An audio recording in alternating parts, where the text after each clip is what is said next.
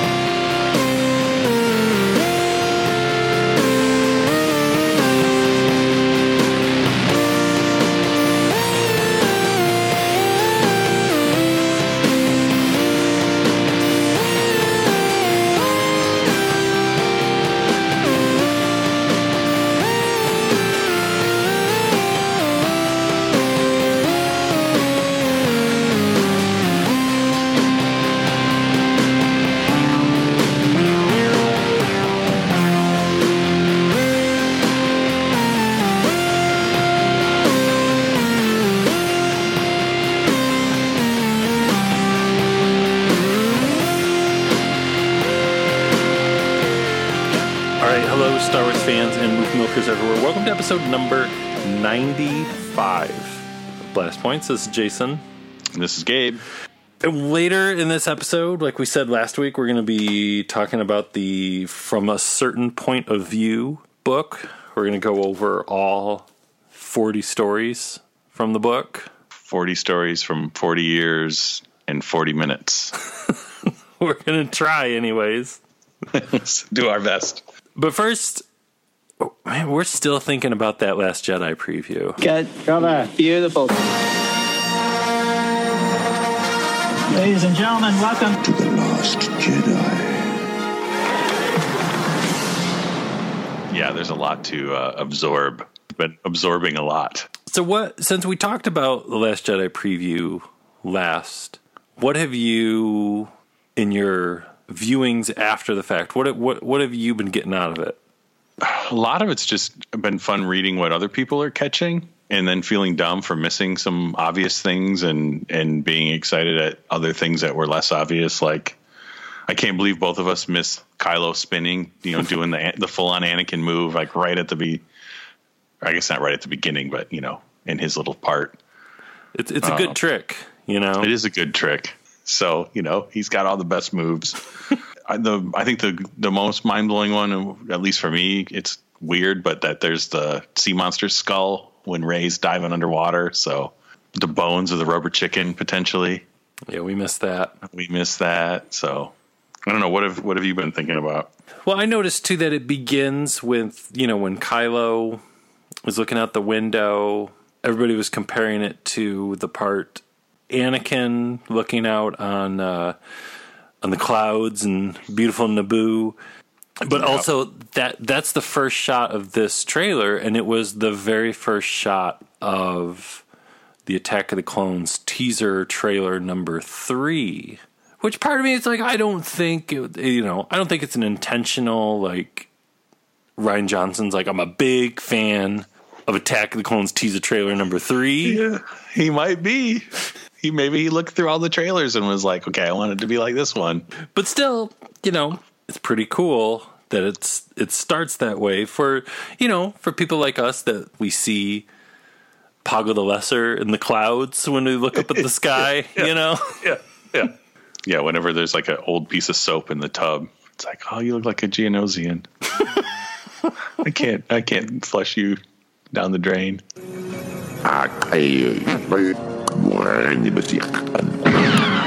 Another the thing, like going back and looking at now that we've had a little bit of time with this Last Jedi preview, we're, I mean, we're still freaking out, but we're not freaking out on the same level. It's interesting, kind of looking back on it now and seeing how very little it plays on like nostalgia for the original trilogy. It's got none of that. Well, I mean, it, it does with the AT-ATs a little bit. Story wise, it does not, but visuals, there's a little bit there. But I almost think But- of like Force Awakens with the the Chewie we're home moment, and Yeah, everybody, you know, and people crying, you know, like it's kind. It doesn't have time for that. It's kind of like That's true. We're doing our own thing now, and we're not. You know, we don't want the forty year old dudes to be crying. We don't care. We know they're going to go see it anyways. You know. No, that's true. And I guess it's kind of like w- there's a little you think there would be that with with seeing Luke again, but Luke is so crazy and not how we remembered Luke that where you know Han and Chewie coming back, it was oh look it's Han and Chewie again. They're still Han and Chewie.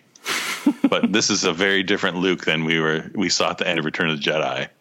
The, the other thing I was thinking is, you know, of course, there have been now that some days have gone by, there have been people nitpicking, like, but I was like, man, people don't realize how good we've got it here with this. Like, we have got a movie coming out in a matter of months where it's Luke Skywalker and he's got a beard, which, if you asked us like three years ago, that's all we needed. Yeah. Well, if you had asked us 20 years ago, do you think you're ever going to see a movie with Luke Skywalker with the long hair and a beard? It's like, no. Only in my only when I'm asleep will I see that movie. right before I die, and I'm floating up to heaven. yeah. Fast the balls of light. And there's bearded Luke Skywalker reaching out with his robot hand. Yeah. So, but uh, you know, and he's training an apprentice in the Force who's insanely strong and is meditating and making rocks break, and then Han and Leia's kid is doing spins in a souped up tie TIE fighter. TIE fighter with a snake band aid on his face. You know, it's like if you slow down and think about how good we've got it right now. You know, We're, yeah, we're living in, in the golden age. There's I don't under, I don't know. I don't know what people want. It's like, what do you want? Do you even like Star Wars? like, there's there's a lot of Star Wars on screen here. it's all, yeah, this is what we've always wanted. That's it, right there. That's what we want. That's what we've Yeah. always wanted. It's good stuff. Well, I thought it was interesting. I don't know how if this was a newer article or a few weeks old with just Rian Johnson talking about how they had their their big meeting of I guess Kathleen Kennedy and whoever about what they didn't want to show. Oh yeah, I saw that article, but I I I didn't read it because I don't, I don't think I can read anymore. I think the trailer, it's all The letters were move they were moving. it's all just shapes, and I don't understand. So what's going on in that? But it was basically like they they had the parts of the film that they were basically pitching like I don't want to we don't want to show this at all in any of the marketing and it seems like they're getting their way cuz again the more you watch this trailer and the kind of initial shock wears off the more it really doesn't tell you anything and really show you much from the movie that we didn't already know. Curious that they still show Snoke and Rey though. True. But that's it. It's like I was saying. Now that we've had time to kind of reflect on it, I think that the real strength of this trailer is that everyone that watches it, you you just want to debate afterwards about what the heck is going on, and nobody knows.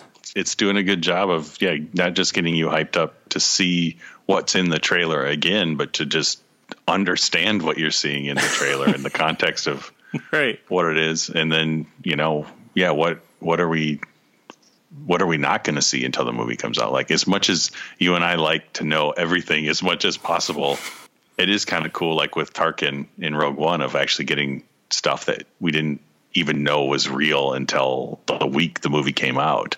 Or the moment in Rogue One when uh, Gold Leader and Red leaders show up. Yeah, exactly right. Like that.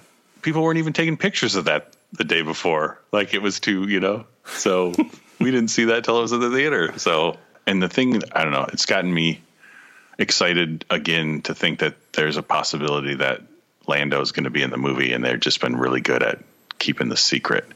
I I heard somebody talking. I don't remember where it was, but somebody was saying, you know, that casino on Canto Bight would not be out of place for Lando Calrissian to be sitting there. No, well, especially I mean when we talk about a different or a certain point of view, the Lando story kind of just made me think of it too. Like, yeah, it makes too much sense for it not to happen, and they're they are keeping secrets way tighter than Force Awakens did. As much as Force Awakens was all about the mystery box, so I wouldn't put it past them that we're gonna get our mind blown at the theater.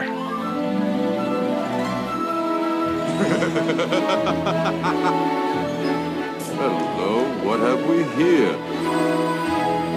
That thing's operational. Have you heard of any um, criticisms for the trailer that you just completely disagreed with? I think there were people who just weren't impressed. I don't get that. And I don't get that because it wasn't like people who were like, man, I want it to be like Phantom Menace. I don't know those people. I would understand it maybe, but I don't, you know, it's like people who didn't like the prequels and they want Star Wars to be like they remember Star Wars, but they don't like this because I don't know why. I don't see how you can like Star Wars and not like this trailer. It's exciting times. New Star Wars trailer. These these are the golden times, you know. Yeah.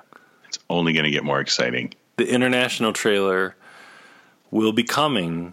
If if if we say it will be coming on the show, then by the time we're done recording, it will have showed up probably. No, I think we have to say it's not, it's definitely not going to happen. Okay. So what the international They're, they're not even going to have an international trailer this time. No. We're we're hundred percent positive. and There's- it's not going to have any new footage in it. then then it will show up tonight when we're done recording. I hope yeah, I hope we get one of those like uh with the Attack of the Clones character trailers that they had for like Mace Windu and Jango Fett, but just about S- Snoke. Maybe they can bring back the tone poems. I wear a gold robe.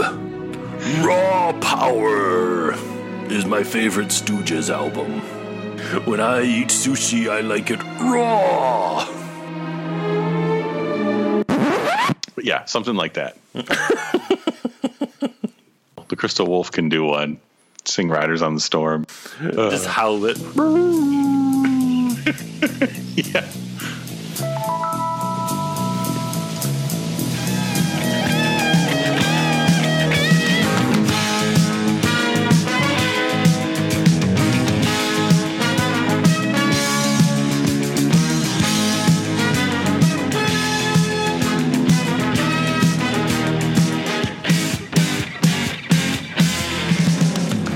This is Vanessa Marshall. I play Hera Syndulla on Star Wars Rebels, and you're listening to Blast Points with Jason and Gabe. May the Force be with you always.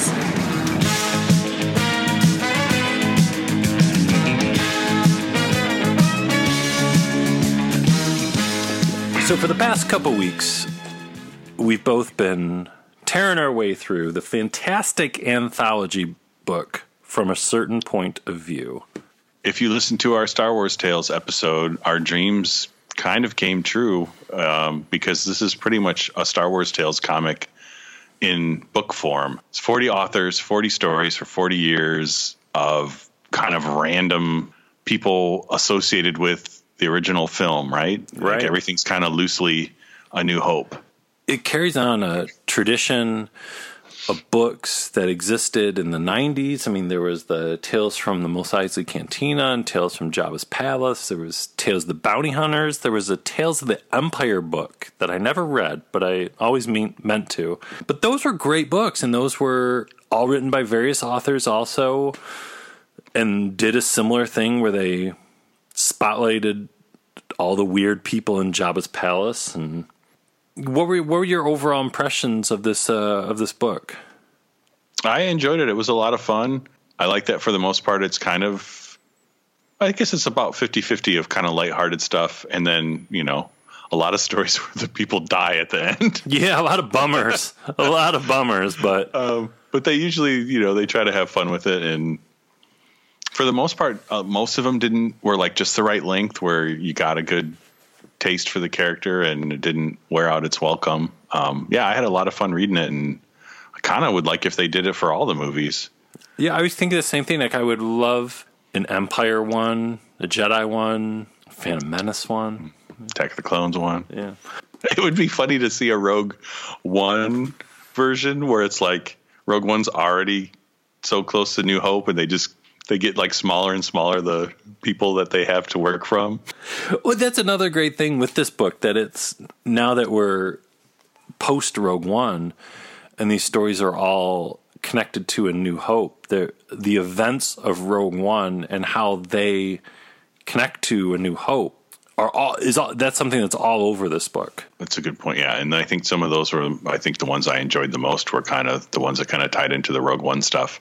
Probably should be meant that all the authors in this book for their stories um, they didn't get paid, and all the proceeds are donated to First Book, which is like a nonprofit that provides new book and learning materials to educators and organizations serving children in need. And all the money from the sales of this book go to First Book, which is pretty awesome. Yeah, it's a it's a good book for a good cause, and yeah, it's definitely if you've been on the fence about picking it up, I think it's worth picking up just for the charity aspect. Even if you hate the book, you're at least making somebody's life a little bit better. But I think if you're a Star Wars fan, there's going to be at least one, if not ten, of these stories that you're really going to enjoy. So let's should we start tearing through every single story? Yeah. So you ready? Yeah. We're no, uh, we're not going to leave anybody out here. So we're going to set the timer and we're going to try to get through all 40 stories in 40 minutes. So we we should we should mention um, for, that we're gonna we're gonna rate them all. It's gonna be uh, a certain point of wizard, a certain point of possibly, and the very rare case there'll be a certain point of poodoo. and Poodoo's not good. Poodoo is yeah, poodoo's the bottom. Okay. I wasn't sure if like bad is good. all right. So I started the timer and let's go with, uh, we got number one, Raymus. Yeah, by Gary Gar- Whitta. Gary Whitta, who did a story treatment on Rogue One. It's the story of Raymus Antilles, who was the captain of the Tantive Four, Tanti Four. I, I like this one. I mean, it basically jumps right in after the end of Rogue One and takes us to the beginning of A New Hope. They kind of explain how they got caught so easily with the ship being damaged and not really ready um, to jump into hyperspace, and it's like leaving some signal because it's broken and they can track it. I like that one, and it, it got a little sad at the end with him trying to write letters to his family on Alderaan. Yeah. and we all know how that works out. But I thought this one handled it pretty well. Yeah, I thought it uh, was a great first story for the book where it kind of gets you primed up for what you're going to read and takes you right from the last Star Wars movie that played in theaters into A New Hope to get you ready for everything else you're going to read. And it's pretty neat. I, I liked it a lot. I thought it was really good. Yeah, I'd give that one a wizard. Mm-hmm. I say it's a wizard for me, too. From a certain point of Up next, we got The Bucket by Christie Golden. So this one's a, our our first one about a stormtrooper from the point of view of a stormtrooper. We got what TK four six zero one, who is the trooper on the Tantive that sh- stuns Leia, right? Mm-hmm. And he kind of, I guess, comes to appreciate her by the end of the story as a person, right? Yeah, it's our first of many stories. I thought almost too many in this anthology of stormtroopers that have a change of heart. Yeah, they could have called the book 40 Stormtroopers Who Have a Change of Heart, and it would have been accurate too. But I think because this was the first one and I hadn't got tired of them, I enjoyed this one maybe one of the more more so than some of the other ones. The, the part where the stormtrooper took off his helmet and showed Leia his beautiful blonde hair, I was kind of like, mm. so I, I got to give this one a certain point of possibly. I'll go with possibly. From a certain point of Possibly. So next we got uh, they start to get a little goofy here with the Sith of Data Work by Ken Liu. Basically this one's just what making fun of the bureaucracy there would be on a real Death Star, and there's this guy, what Ar- Arveria, Something like Arvia, that. something like that. Basically, who gets everyone who should be in trouble for not sh- destroying the escape pod with the droids in it. He gets everyone out of trouble by filing the right paperwork. Basically, I don't know. I like this one. I I felt like this one was supposed to be funny, but it was just irritating me. This, uh, I did, I like this one. So we're, I'm, I hate to do it, but I'm giving this one poodoo. From a certain point of view. Oh, all right. Well, I'm going to give this one uh, possibly. Okay. And again, maybe because this was the first one, kind of like that, that I was like, okay, that's cute. From a certain point of view. Possibly. So number four, Stories in the Sand yeah, by Griffin McElroy. and it keeps getting weirder when you get to this one. I'm a, I'm a big fan. I'm a big fan of of ja, the Jawa. the Jawa that likes movies. Oh, I I really enjoyed it. He's got the story. He's, he's this Jawa on the Sandcrawler, and he's got a storyteller droid that kind of shows ja, the sad Jawa the vast world that's outside the Jawa Sandcrawler on Tatooine, and this Jawa starts to get dreams of leaving his Jawa life behind. And I was like, man, I could really, I could groove on this. And ultimately, he what he finds R two D 2s hard drive, sees all R 2s memories and what R 2s trying to do, and he he feels bad and uh, because all the other drives he finds it's his job to erase them, so he watches them before he erases them, but he gives R two his back. Yeah, he basically watches the prequels. Yeah, I guess you got to love that the, the prequel loving Jawa, he watches episodes one, two, and three, and he's like, "This is sweet." the good stuff. so I'm, I'm giving this one definitely a wizard. From a certain point of view. I think it's possibly for me because I it was a little long. Oh yeah, Mm-hmm. okay. From a certain point of. Possibly. Uh, number five is called. How do you even say that? Reirin. Reirin, yeah, I took it as Reirin. This one, I think I liked at the beginning, and by the end, I was like, "Ah, oh, so it's okay." But it's basically a young sand person who I think steals a kyber crystal from the Jawas. That was kind of the impression I got. I I really dug it. I was kind of for a while. I was like, "Where's this going?" It's a sand person story. I can groove on a story about sand people, but then yeah, in the end, when she finds the kyber crystal and she's basically like, "I'm gonna." I kind of like the sand, the Jawa story. I'm gonna leave my sand person life behind. But I don't know. She finds this kyber crystal, and then when she touches it, she like feels like a power, and I was like, "Oh." It's like a Jedi sand person, which reminded me of the old Mundi comics. So I don't know. Yeah, It was it was true. it was touching my heartstrings. So I'm giving this one a wizard. From a certain point of view. Oh, it's always, I possibly. All right, From a certain point. Possibly. I'm grading hard today. tough cookie. yeah. So next we got the red one by Rae Carson. Otherwise known as Skippy the Jedi Droid 2. It's very similar to T-O-O. Skippy, yeah, very similar to Skippy the Jedi droid, except no Jedi powers. It's the story of R five D four and uh, old broken droid, sad broken droid, looking for a home. On his way to getting sold finally when they pick up R2D2, which breaks his heart. And R2 tries to sabotage him, right? This is like cold blooded R2. Well, no, R two like goes up to him in the sandcrawler and is like, "Look, they're gonna take you because you're not as expensive as I am, but here's the deal: I'm on an important mission." Yeah, but he only tells him that after he tried to sabotage him and R5 woke up. Yeah, that's true. It was like, don't touch me.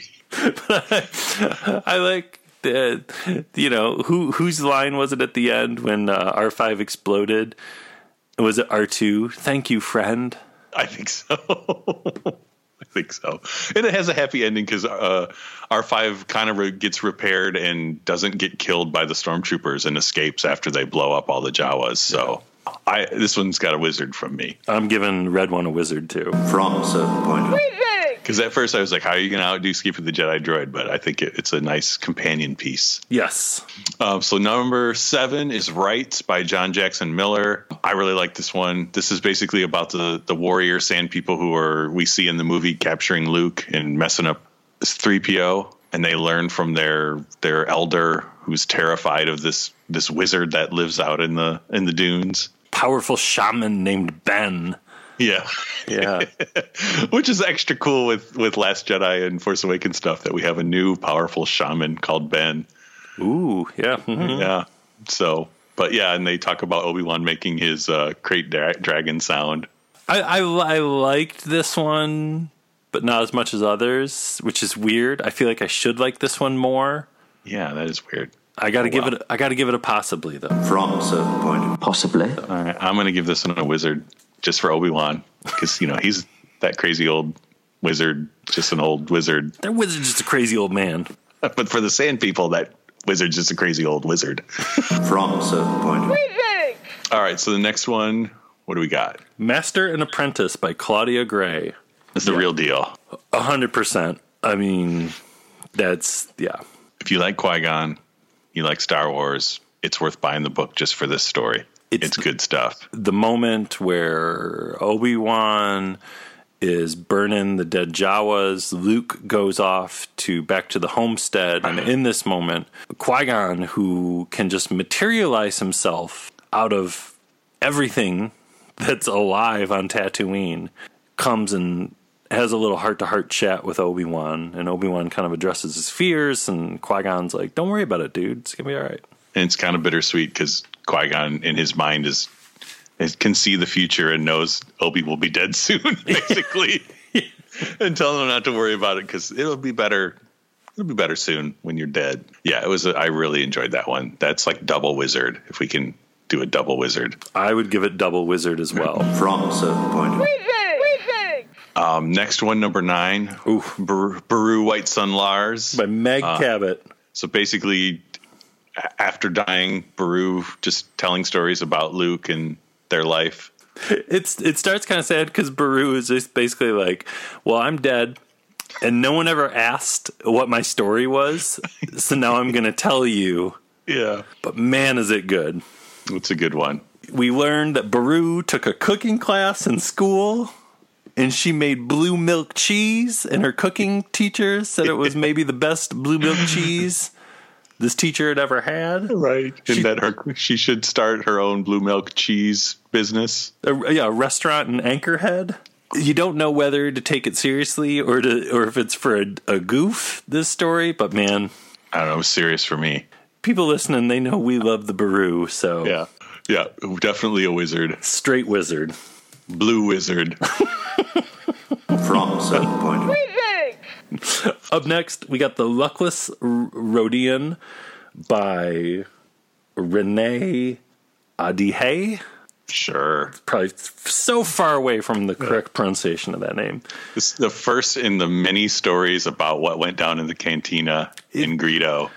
Side note: the Cantina stuff went on a little too a little bit too long. Well, and this was the first one, so we didn't realize you didn't realize that when you were reading it that it was the first of many. This one got a little weird, where Greedo hates Han because he stole his girlfriend or something. Is that what I was getting out of this? Uh huh. And by the end, I don't know. I felt like this, and some of the other ones kind of fall into this too. It just seemed like an excuse to have Han shoot first. It wasn't my favorite. It definitely wasn't my least favorite. I kind of like, you know, spending a little bit of time in Greedo's head. I was like, this is kind of cool. But it was coming right out. I mean, I had just read Beru before this. so I was kind of like, well, whatever. I'm still thinking about Beru. Yeah, that's a good point. So I'm giving this one a possibly. I would give it possibly as well. from a certain point of Possibly. So now with the number 11, we have Not for Nothing by Mur Lafferty, all about Figrin Dan and the modal nodes. um, this brought me right into uh, Star Wars Tales territory because they had a bunch of good uh, Finger and Dan modal nodes comics. And similar to that, you know, they're always getting into trouble. Dan's not a he's a real musician and he's kind of useless and getting the band in trouble. Uh, sounds like what they escaped from Jabba and they end up in the cantina trying to make enough money to get off the planet, right? Yeah. And I, I like that it reads like a rock biography book. Yeah. of someone who was like, you know, the drummer in the Allman Brothers band, and they're gonna write a book about what a jerk Duane Allman was. You know, yeah. I also really like. I'm talking about how horrible Tatooine is for a Bith. Yeah. How That was great. the sand gets in your eyes, and do you know how horrible that is if you can't blink? So yeah, I'm giving this one a wizard. It's a wizard. from a certain point of What do we have next? Next up is We Don't Serve Their Kind Here by Chuck Wendig. All about our mean man, Wuher. Mm-hmm. Why he hates droids. Fascinating, yeah. He hates droids because as a kid, he lived through the Clone Wars and he's traumatized by droids. Didn't they kill his parents? Yeah. So he could have been like anti-droid Batman in the Star Wars movies.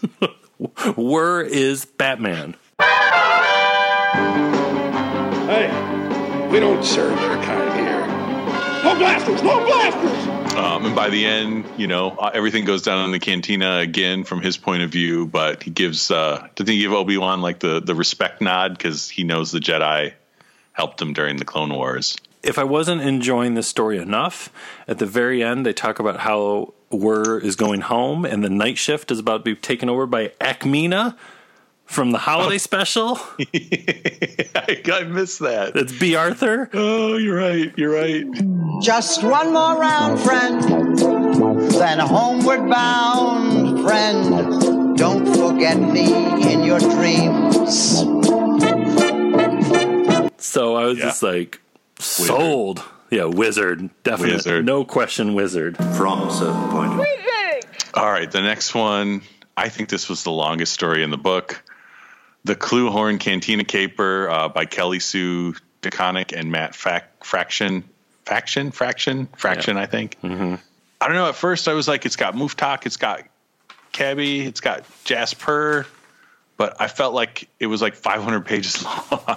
Five hundred pages of nothing really happening. I would say this is my first poodoo. Yeah, it's it's.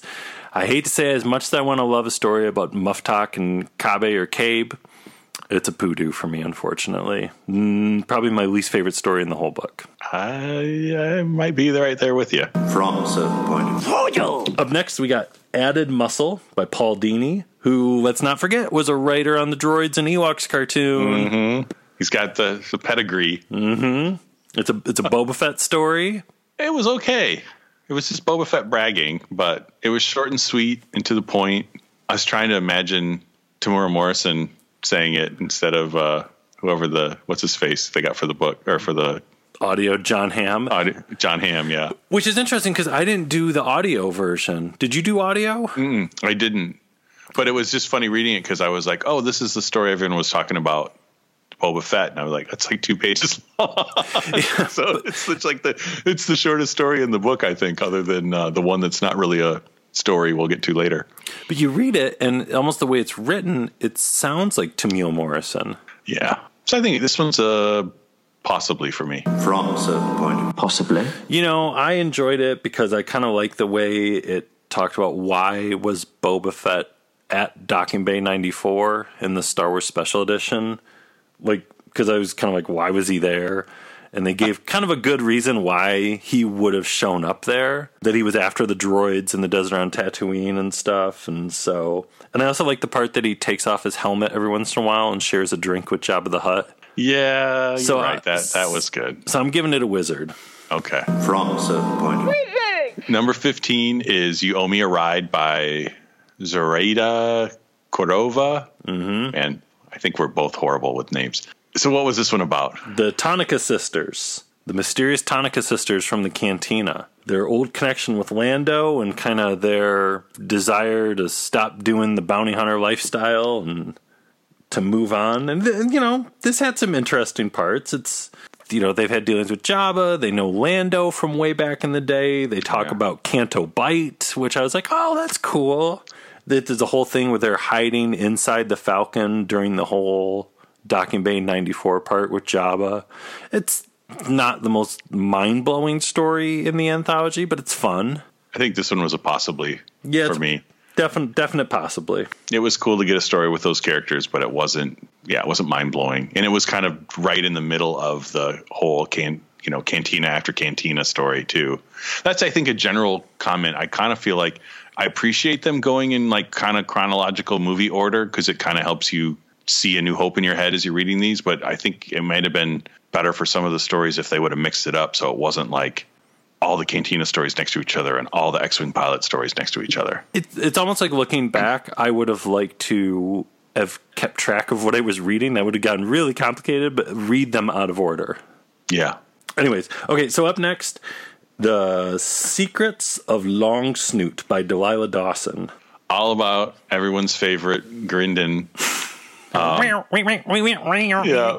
I this one was a little long, but I liked it. I liked the the whole secret history of Garindan and how he ended up on Tatooine, and he's really not like this dirty, slimy guy. He's he just got stranded there, and he's just doing what he can to get home, see his family because his wife died. And people treat him awful on Tatooine. Yeah, they just think he's this horrible creature, and he's he can't help it. That's just how his race is. Yeah. And they can smell everything, and Tatooine just smells horrible to him. He's not that bad of a guy. I, I enjoyed this one. I'm, I'm giving this one a wizard. I give it a wizard too. From a certain point of So number seventeen now, Born on the Storm, Born in the Storm by uh, Daniel Jose Older.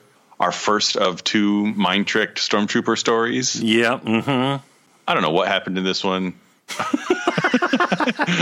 bunch of stuff happens, and then he steals a dewback and rides off into the sunset or something. I don't know. I didn't really enjoy this one. It's the stormtroopers. They were mind tricked by Kenobi, and they fill out like an incident report.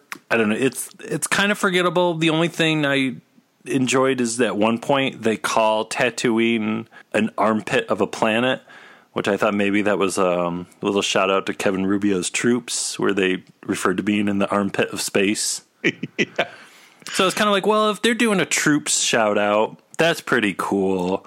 But uh, overall, I'm giving it a possibly. Yeah, I would say it's possibly. From a certain point of Possibly. Up next, we got Laina by Wesley Crusher, Wil Wheaton. You got a rebel lookout guy in his little lookout pod. He's got a little kid, and he doesn't want it to get hurt on Tatooine. So, bright idea. He sends that to Alderaan to be safe. I don't know. A lot of people really love this story. Like a lot of other write ups I've read on this book, people are like, the Wil Wheaton story is one of the best. I this is one of my least favorite. I'm there with you. I didn't. Uh, I was literally like rolling my eyes while I read it. Like, oh, please. yeah, I thought the same thing. I was kind of like, this is trying too hard to be something, and it's just like, oh, they're dead. Like I like the first story. the first story with Captain Antilles, like I thought it do- did a better job of kind of like, oh, he's writing his family's on Alderaan. Like it kind of felt natural. Where this just seemed like it was trying too hard. Yeah, and there's another Alderaan story coming up that does it much better. And uh, so, unfortunately, sorry, Wesley Crusher, I'm giving this one a poodoo. Poodoo, from a certain point of view. Poodoo Wil Wheaton. So up next, we got Fully Operational by Beth Revis. And it's the fabulous story of General Taggy, or as some people call him, General Tag. I like this one a lot. Got a little little little Krennic thrown in there. Taggy, you know, being the smart guy he is, looking at the data, thinking they should. Uh, yeah, maybe we should look at this uh, flaw in the Death Star thing. um, and I like how it leaded right into the led right into the uh, the little Death Star meeting. And then basically yeah, everything goes down, and he's like, "Oh, well, you know, maybe I'll change my mind." After Vader chokes out Modi, And he's looking right at Krennic's empty chair, and they're flat out saying that that empty chair was Krennic's. yeah, And kind of thinking, ooh, boy, if I don't mind my P's and Q's, that could be me one day. yeah, I'll be the next empty chair. Yeah, so uh, I'm giving that one a wizard. Yeah, wizard. from a certain point of And that one ties nicely into number 20, an incident report by Mallory Ortberg, which is basically the follow up to that, which is uh, Modi. Uh, is it Modi or Madi? I say Madi. I say Modi. Whatever. But uh, it's what his uh, his basically complaining to. Uh, is he complaining to the emperor or just like basically Upper, upper management somewhere? yeah, Empire upper management making a formal complaint about the way he was treated in that Death Star meeting by Darth Vader. Yeah, and it wasn't right for Vader to choke him out because Vader obviously lost the argument. um, he shouldn't be forcing his religion on other people. he has no disrespect for his religion. It's it's like kind of tongue in cheek, you know, of like office bureaucracy and stuff like that. But I just thought it was really good. Yeah, that that felt very Star Wars Tales to me too. Like I could imagine the the drawings to go along with that one. So yeah, I, I got a wizard from me. Yeah, wizard for me as well. from a certain point of Up next, Change of Heart by Elizabeth Wine Ween. That's the troopers that were went with Vader down the hallway when they took the mind probe into Princess Leia's prison cell. Uh, yeah, I had the same feeling. It was kind of like the the earlier one, the bu- the bucket all over again, only even more extreme, where he kind of is he like falling in love with Leia, and at the end, I'm I'm in the rebel, I'm a rebel now, or something. yeah, Yeah, that one didn't really do it for me. I, I don't want to go as far as Poodoo, so I'm giving it a possibly. Okay, possibly it's all right. From a certain point. Possibly. Up next, Eclipse by Madeleine Roux. Mm-hmm, The hot stuff. Yeah, the final moments on Alderaan between Bail Organa and uh, how do you pronounce Bail's Breha? wife? Breha Organa. As they they wonder about Leia's safety and as impending doom hits Alderaan. This this story is great. Yeah, I really like this one. This was the right kind of sad story. It was interesting to kind of see the inner workings of Alderaan, the little Naboo-ish it seemed like, and then yeah, basically right up to the eclipse of the Death Star in front of their sun before it blows them up. We love Bail a lot, and you know I think a few episodes back I wondered if he did Yeah. really die on Alderaan, and kind of giving this story of Bail's final moments with Breha. Fantastic. Wizard. Wizard. From a certain point. Up next, Verge of Greatness by some guy named Pablo Hidalgo. I don't know who that is. No. You know, Pab- I thought Pablo knocked this one out of the park because we go Yeah. into the mind of Grand Moff Tarkin as he muses on things like Krennic and the Death Star and mass destruction and the Empire and loved it. Well, and jumping back and forth between Krennic's mind a little bit at the end of his life. I really, yeah, it was like it's a cool kind of contrast between they're both similar evil people in a way, but they're kind of opposites. And in the end, they they they cancel each other out. Where you know Krennic allows Tarkin to be Tarkin, but Tarkin being Tarkin and not Krennic is ultimately his own demise. and Krennic and Krennic gets his revenge. So yeah, I thought that one was great. That's that's a double wizard. Yeah, dub- totally double wizard. One of the best in one of the best in the book. From a certain point. Of- Yeah, that Pablo guy kind of knows what he's doing. So the next one is a little one page comic, Far Too Remote by Jeffrey Brown. I really like this one. It's not a story; it's just a cartoon, a single panel cartoon. It reminds me, of course, it's Star Wars Tales. It's a cartoon. Uh, the punchline was pretty funny. I don't know. What did you think? I thought it was great. You know, I like his Jedi Academy books he did before Jarrett Krosoczka took over, and I like his uh, Vader and Kids books he did. You know, so it was kind of cool to see him in like a book for grown ups, and it's, it's neat. I wish there were more comics. I wish if they do it again for Empire Jedi, I would love to see different forms of storytelling in it, Yeah, like that.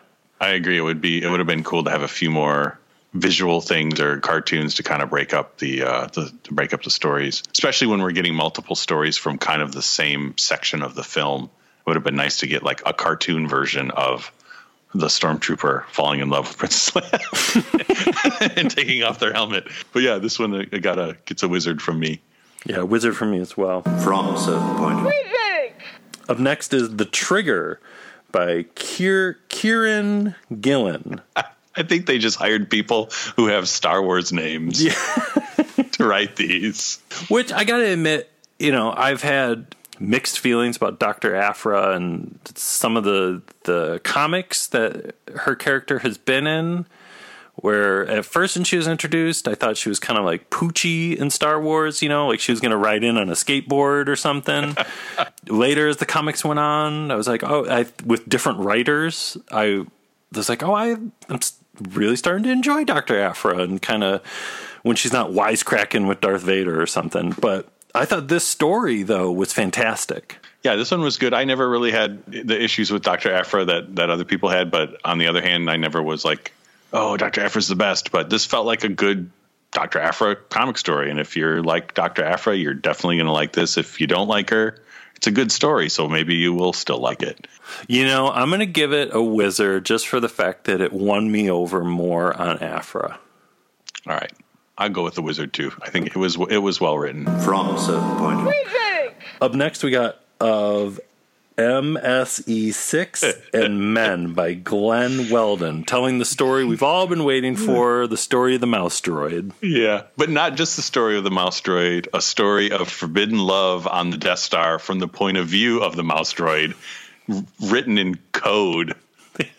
it is definitely the weirdest story in the book. Don't try and read it late at night because I think this story, as much as I t- was trying to enjoy it, I think it put me to sleep three times. I think the trick is to look at the code that the that the droid is saying as like a picture and just kind of skim over it because if you read it, you'll yeah you'll you'll uh, go into a trance and Candyman will show up or something and the, the world will end. I don't know, but it was it was weird and it was wild and I I don't know. I liked it. It was definitely crazy. I got to give it a possibly. From a certain point. Possibly. Oh, I'm giving it a wizard just for it's crazy in so many ways. From a certain point. Uh, up next, we got Bump by Ben Acker and Bl- Ben Blacker. This tells the story of the stormtrooper that bumped his head on the door, and we learn that he was doing that because he was mind tricked by Kenobi, and he eventually is the same stormtrooper that let R2 and C3PO go. Twice. Yeah, twice. I like the fact that it explained that because I've always kind of wondered that if everyone's looking for these droids and they're on the Death Star, why that trooper was just like, yeah, all right, you can go to the bathroom, whatever you got to do. yeah. I enjoyed this one maybe more than I should have just because at first I was like, oh, another trooper one. Oh, another mind troop. Mind trick trooper one, but this one was really clever, and I think it won me over by the end. I I'm gonna give it a possibly. From a certain point. Possibly. I think I'm gonna give this one a wizard, All right. just for it's it's clever. From a certain point. Up next, we got End of Watch by Adam Christopher.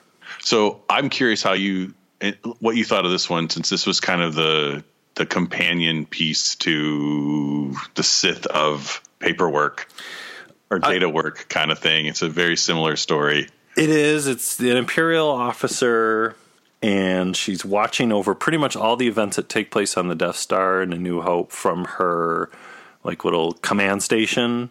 The the guy that she's working with is the voice on the other line in the who is this? What's your operating number? You know, the situation normal talk.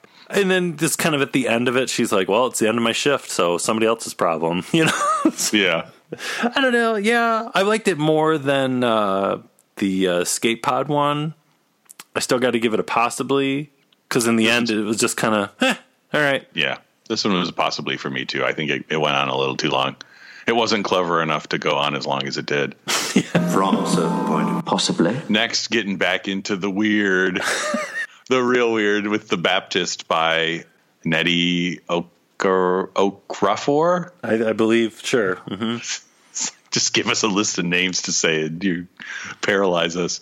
Omi. Yeah, We learn the name of the Dianoga monster is Omi, right? And Yeah. it's basically the untold story of the Dianoga and how it ended up in the Death Star trash compactor. Yeah. And how it feels the force and she she liked Luke a lot. so she baptized him by Yeah. pulling him under the water to feel the force flowing through him. I really enjoyed how completely bizarre it was. It, it wasn't the easiest to read at times. So is that a possibly or a wizard? You know what? I think when I read it, it was possibly, but now a few days later, it's Wizard. And I think I think months from now or years from now, it'll be Wizard. I'm going to give it a wizard. I think, you know, yeah, a month from now, when you try to remember the stories in the book, you're never going to forget the Baptist. That's true. hmm So it, it's, you know, good or bad, it sticks with you. And I don't think you're going to get a, you're not going to get the story in any other book. That's true. From a certain point. So next, number 30, uh, Time of Death by Cavan Scott. Another pretty cool one. Basically, the moment Obi-Wan gets killed on the Death Star, kind of what goes through his head as he's becoming one with the Force.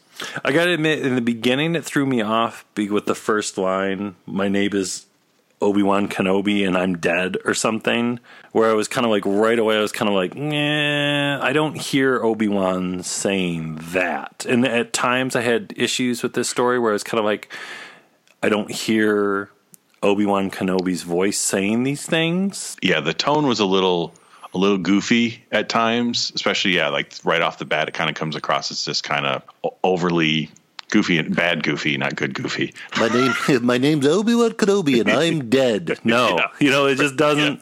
Yeah. It it doesn't work. Yeah, but I think by the end, it kind of pulls itself together. Yeah, and, and uh, I think it won me over. It's definitely not like start to finish what the Qui Gon one is, but by the end, I was like, okay, you kind of.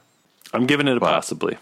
Yeah, not quite a wizard. It's a possibly. From a certain point. Possibly. Uh, up next, we got There Is Another by Gary D. Schmidt, which is kind of crazy because we go into two kind of wild force stories back to back. Yoda at the time of death of Obi Wan, and Yoda kind of feels it, and they have a little chit chat on Dagobah, and we learn that Yoda had every intention of training a Skywalker, but the Skywalker he wanted to train was Leia. He's been planning all this time of how he's going to train Leia, and not too happy about Obi Wan's ghost showing up and throwing Luke at him.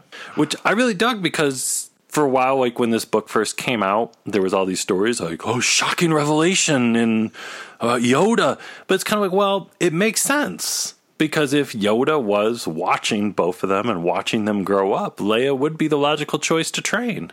She's definitely on paper the better of the two.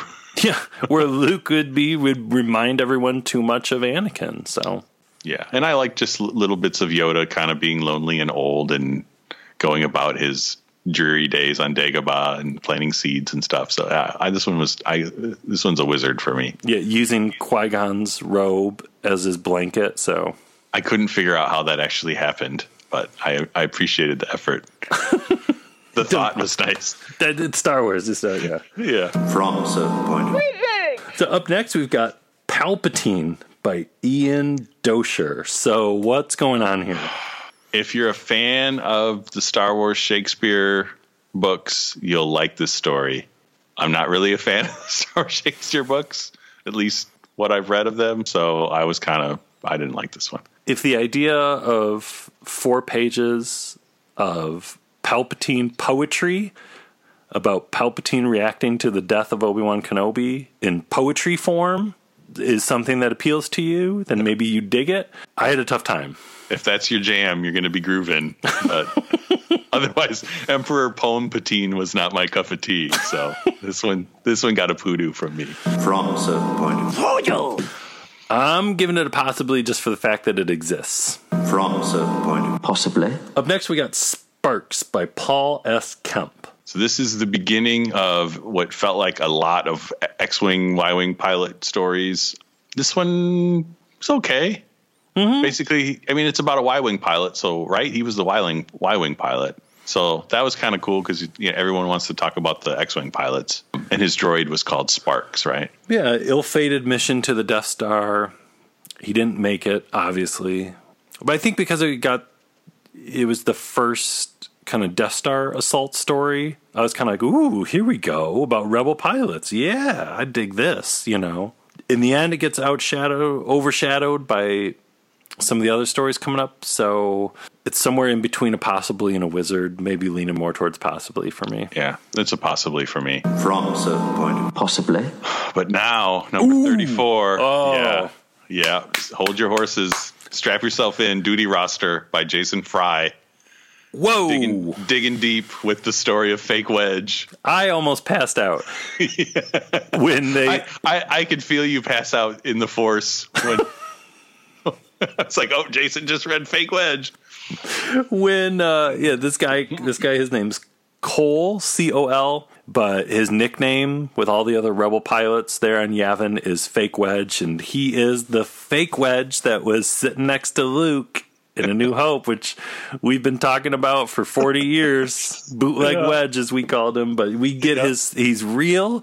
His nickname is Fake Wedge, and he didn't get the call to go on the, the, the Yavin, the, the Death Star assault. He's got a rivalry with Real Wedge, and he talks about Merrick. As if I didn't already love this story enough, they mention yeah. Merrick in there.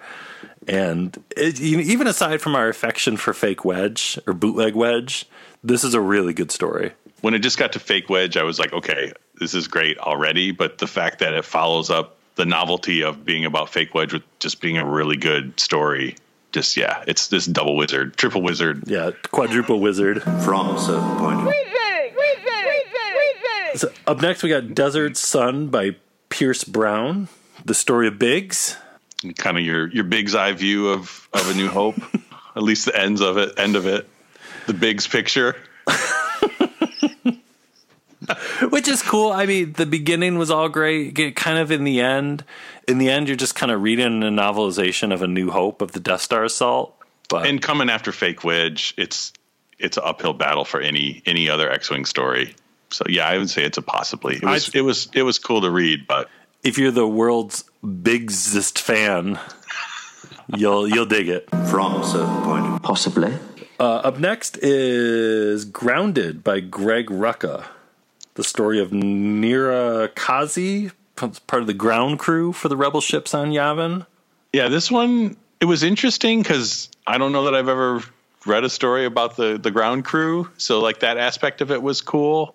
But I think coming after so many other like I've I I read about the battle of the Death Star so many times by the time we got to this one, it was hard for me to get into it. Yeah, I agree. It was it was neat to see it from a different perspective of someone on Yavin, just kind of hearing about what's going on and kind of her perspective as she takes care of the ships, you know, like the mm-hmm. X wings, and it was a different perspective. It's neat, but yeah, there are other stories that tell the exact same thing that just kind of stand out a little bit more.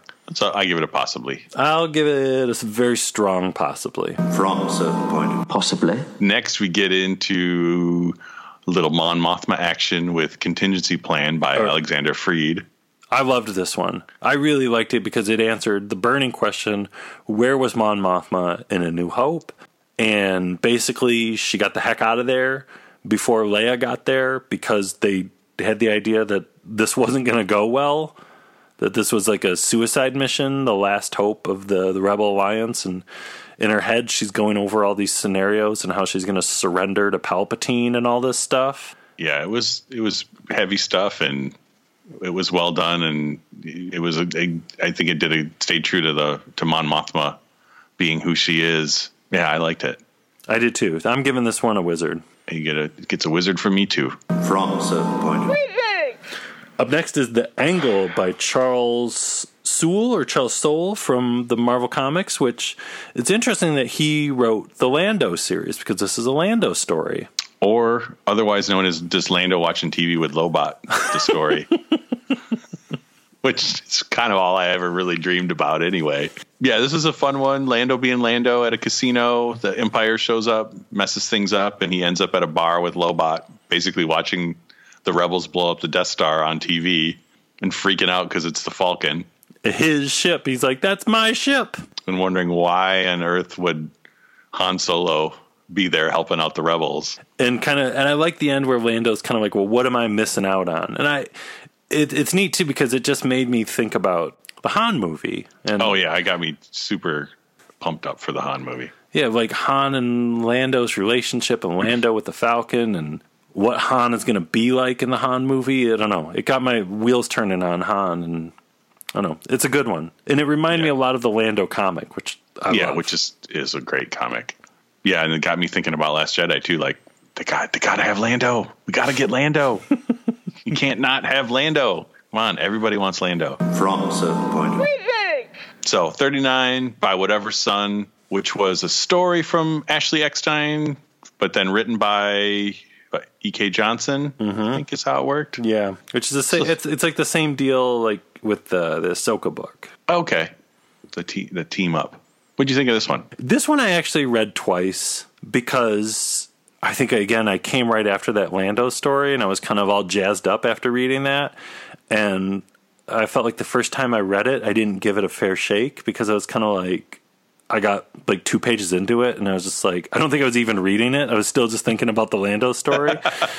And I was just kind of like what's going on? Wait wait wait wait wait wait. So I started it over again. It's nice. It's the story of uh, a pilot who she's watching the the awards ceremony at the end of A New Hope. You're basically you're seeing the the the medal ceremony from the point of view of someone in the audience. Yeah, well, and specifically, it's the crew of survivors from Alderaan. It's a different take on the the Alderaan stuff. I, I thought this was one was good. It's kind of a a downer, but in a bittersweet downer, maybe. It's a possibly. I'm giving it a possibly too. From a certain point of Possibly. And last but not least, number forty, Whills. Is it just called Whills? Yeah, By Tom Wi- Angleberger. Angleberger, yeah. I went back and forth on this. I didn't like it, then I liked it, then I didn't like it.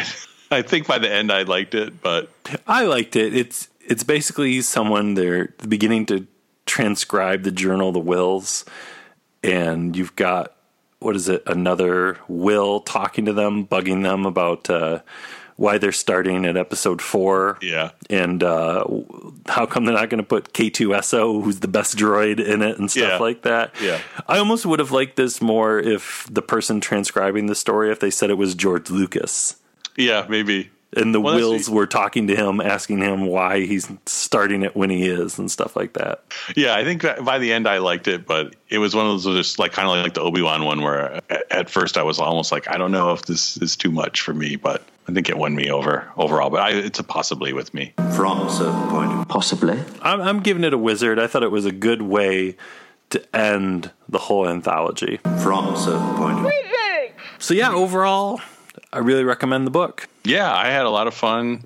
It's funny. It, it reminded me of like those like tribute albums where a bunch of bands will cover one of their favorite bands. The same sort of feeling where there's you know there's some songs that are great that some songs you're like why did you pick that song to cover? But yeah, overall I would recommend it to people, and I'm looking forward to if they do another movie, another one. So thank you, Del Rey Books, for providing us the the copies. And um, yep, head over to Amazon and uh, order yourself a copy. We'll put the link to order it on Amazon in this episode's show notes. Yeah, because it's a good book and a for a good cause. So there's double double reasons to pick it up. It's Double Wizard.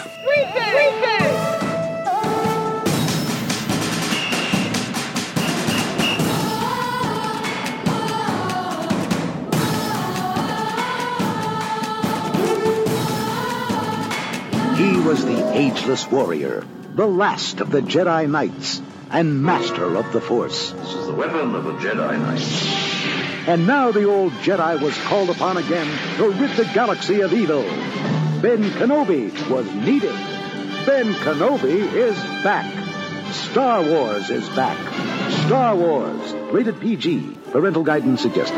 Hey, what's up, Jason and Gabe? It's uh, Taylor Gray, uh, excuse me, Ezra Bridger here, Spectre 6, uh, reporting into Blast Points podcast. Just wanted to say what's up, and uh, may the force be with you. See you guys.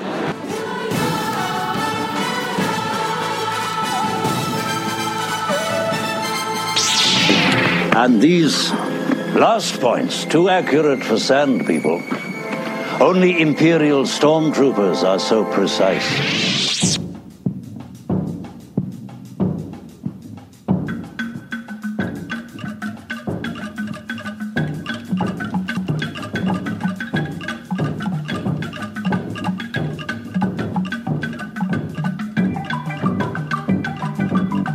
iTunes reviews. It's what helps the show like the most for people finding out about Blast Points if they search it on iTunes.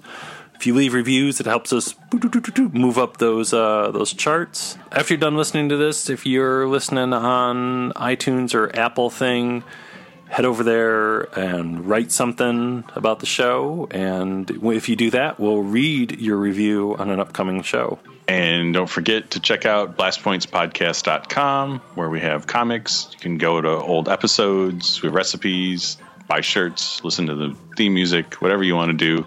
Or check us out on Facebook, Twitter, Instagram, and keep downloading the podcast. And keep recommending Blast Points to your friends that uh, listen to podcasts or like Star Wars or don't. If they don't know anything about Star Wars or podcast, um, this this is all you need. Yeah, we'll teach them all about Star Wars. But yeah, uh, I think that just about wraps up number 95 here. And next week, yeah, I know when this episode comes out, there have been new episodes of Rebels, and uh, we'll be talking about those next week for sure. Yep. So we'll talk to you soon. Yep. Thanks for listening. Bye bye. May the force be with you. Goodbye, old friend. May the force be with you.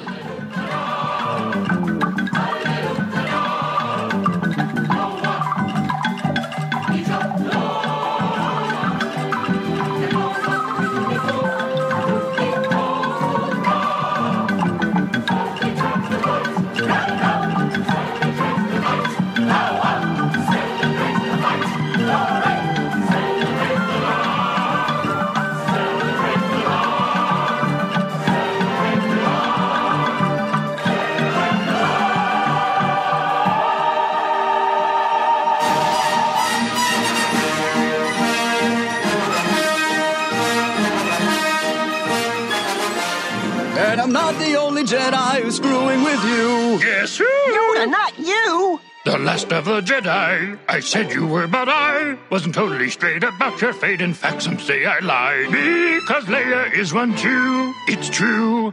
From a certain point of view. And that first time when we met. He's weird, you thought, I bet. Why wouldn't I? You're two foot five. But a master nonetheless. Because I can be tall too. It's true. From a certain point of view. May the force be with all